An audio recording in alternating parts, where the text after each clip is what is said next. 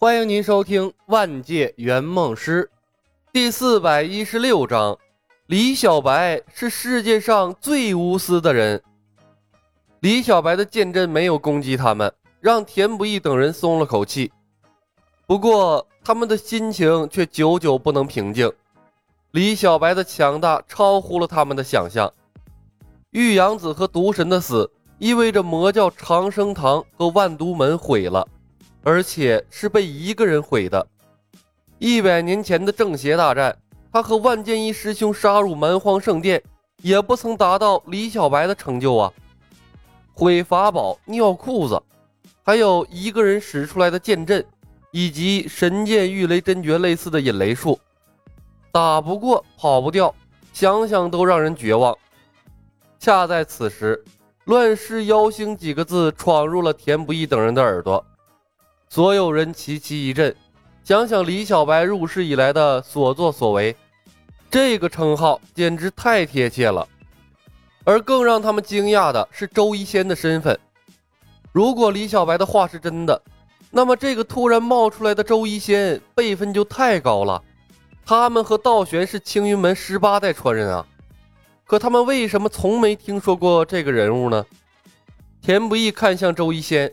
心中渐渐升起了希望，这位青云门的老前辈此时冒出来，一定是给他们解围的吧？周老前辈，您先歇息片刻，等我处理了这些繁杂琐事，再和前辈详谈。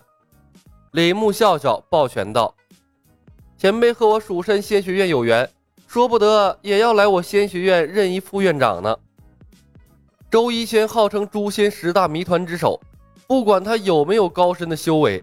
这老家伙在乱世中潇洒的活了几百年，就值得李牧拉拢一番。李牧很乐意学一学逃跑用的各种遁术，而且把周一仙青云门第十三代传人的名气造起来，再拉进蜀山仙学院，那就是活生生的招牌，对仙学院的名气提升很有帮助。毕竟啊，有这老家伙坐镇，从辈分上就压过青云门了。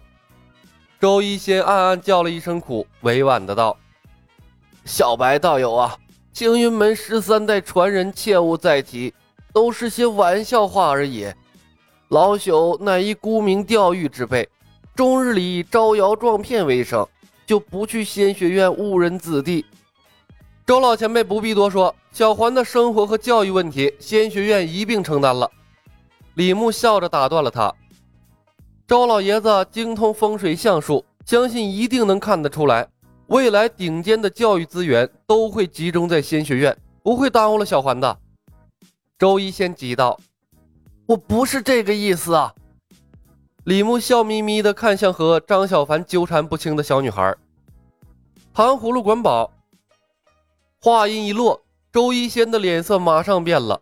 猛地抓住了小环的小手，看着天上的李小白，什么话都不敢说了。他活了几百年，偶尔装疯卖傻，被一些有心人记住也不是没可能。小环不过是个八九岁的孩子，对方竟然连他爱吃糖葫芦都知道的一清二楚。这句平平常常的话，不是威胁，胜似威胁，比他方才被闪电炸出来透露出来的信息还要多。周一仙不敢造次了，他甚至有些后悔来凑这场热闹了。小环朝天上的李小白看了一眼，悄声道：“爷爷，我看不透那个哥哥的面相。”周一仙枯干的手挡住了小环的眼睛，苦涩的说道：“看不透就不要看了，小环啊，记住了，万一遇到你看不透命运的人，一定要躲得远远的，不然的话。”连你的命运也由不得自己做主了。小环推开周一仙的手，执着地看向了天空中的李小白，似懂非懂的点了点头。李牧不再理会周一仙，而是看向了鬼王，笑着问道：“宗主，考虑的怎么样了？”鬼王向着周一仙祖孙二人看了一眼，不再纠结，抱拳道：“小白院长。”万某愿携鬼王宗上下并入蜀山仙学院，愿奉上天书第二卷作为入院之资。恭喜宗主做了最正确的决定。李牧笑笑，宗主先行在一旁歇息片刻，等我再为学院招收一些员工。话音未落，三妙夫人银铃般的声音已然传来：“小白道兄，合欢派虽没有天书，但三妙仍愿加入蜀山仙学院，为开创新的修仙时代加砖添瓦，还请道兄接纳。”合欢派金瓶儿，名副其实的妖女。李牧没有看三妙仙子，却看向了她旁边穿着鹅黄长裙的金瓶儿。十年后，这个女孩是和张小凡黑化后的鬼力齐名的妙公子，精灵皎洁，心狠手辣，名副其实的妖女。此时若把他收回蜀山仙学院，也不知叶鹏能不能降得住。要知道。如今仙学院有了本该丧生的碧瑶，一会儿还要多个陆雪琪，再加上这个金瓶儿和天资卓绝的周小环，原著中四个围绕在张小凡身边的女子同归了仙学院。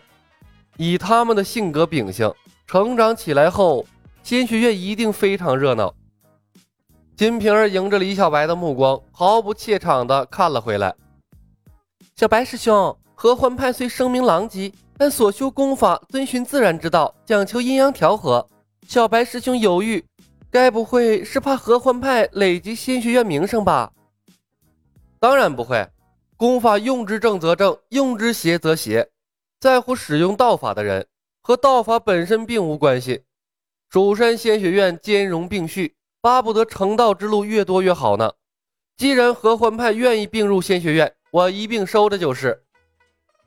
李牧不以为意，李牧不以为意的笑道：“任务要紧呢，先把仙学院搞成第一大派，完成叶鹏的任务再说。至于等他离开之后，仙学院有没有办法收场，那就不关他的事了。”四个魔教门派两灭两头，李牧心情格外轻松。事情发展到这个地步，他的肌肉该亮的也都亮了出来。估计青云门和天音寺的人也没那么头铁。还要跟他硬碰硬，那就不是英勇，而是愚蠢了。李牧转向青云门的田不易，笑容可掬。田不易道兄，水月大师，你们意下如何呀？你们也看到了，曾守作一家在仙学院生活的很好，而且蜀山仙学院的势力每时每刻都在壮大。我们很快就要有两卷天书了。你们是打算继续负隅顽抗，还是和鬼王一样加入仙学院，共研长生大道呢？田不易和水月大师对视了一眼，谁都没有说话。名门正派的顾虑要比魔教更多。如果有可能的话，他们宁可战死保全名节，也不会苟活偷生。但现在的关键是，战死也不能保全名节呀，好头疼。李牧犹豫了片刻，青云门的人挨个体验了一把尿急的紧迫感。大竹峰的几个弟子还能忍受。但小竹峰的一干女弟子中间，顿时响起了一阵此起彼伏的惊呼声，一个个惊慌失措，全都变了脸色，师傅师傅的叫个不停。体验了那种紧迫感，他们提不起一丁点的勇气和李小白抗争了。田师兄，青云门的太极玄清道便是蜀山派的九天玄经，除非你们能杀了我，或者屠尽仙学院的学生。否则，你们的对抗没有任何意义。李牧看着青云门的田不易等人，不好过于用邪恶的手段逼迫他们。毕竟，他们算是诛仙世界中有情有义的忠厚之人。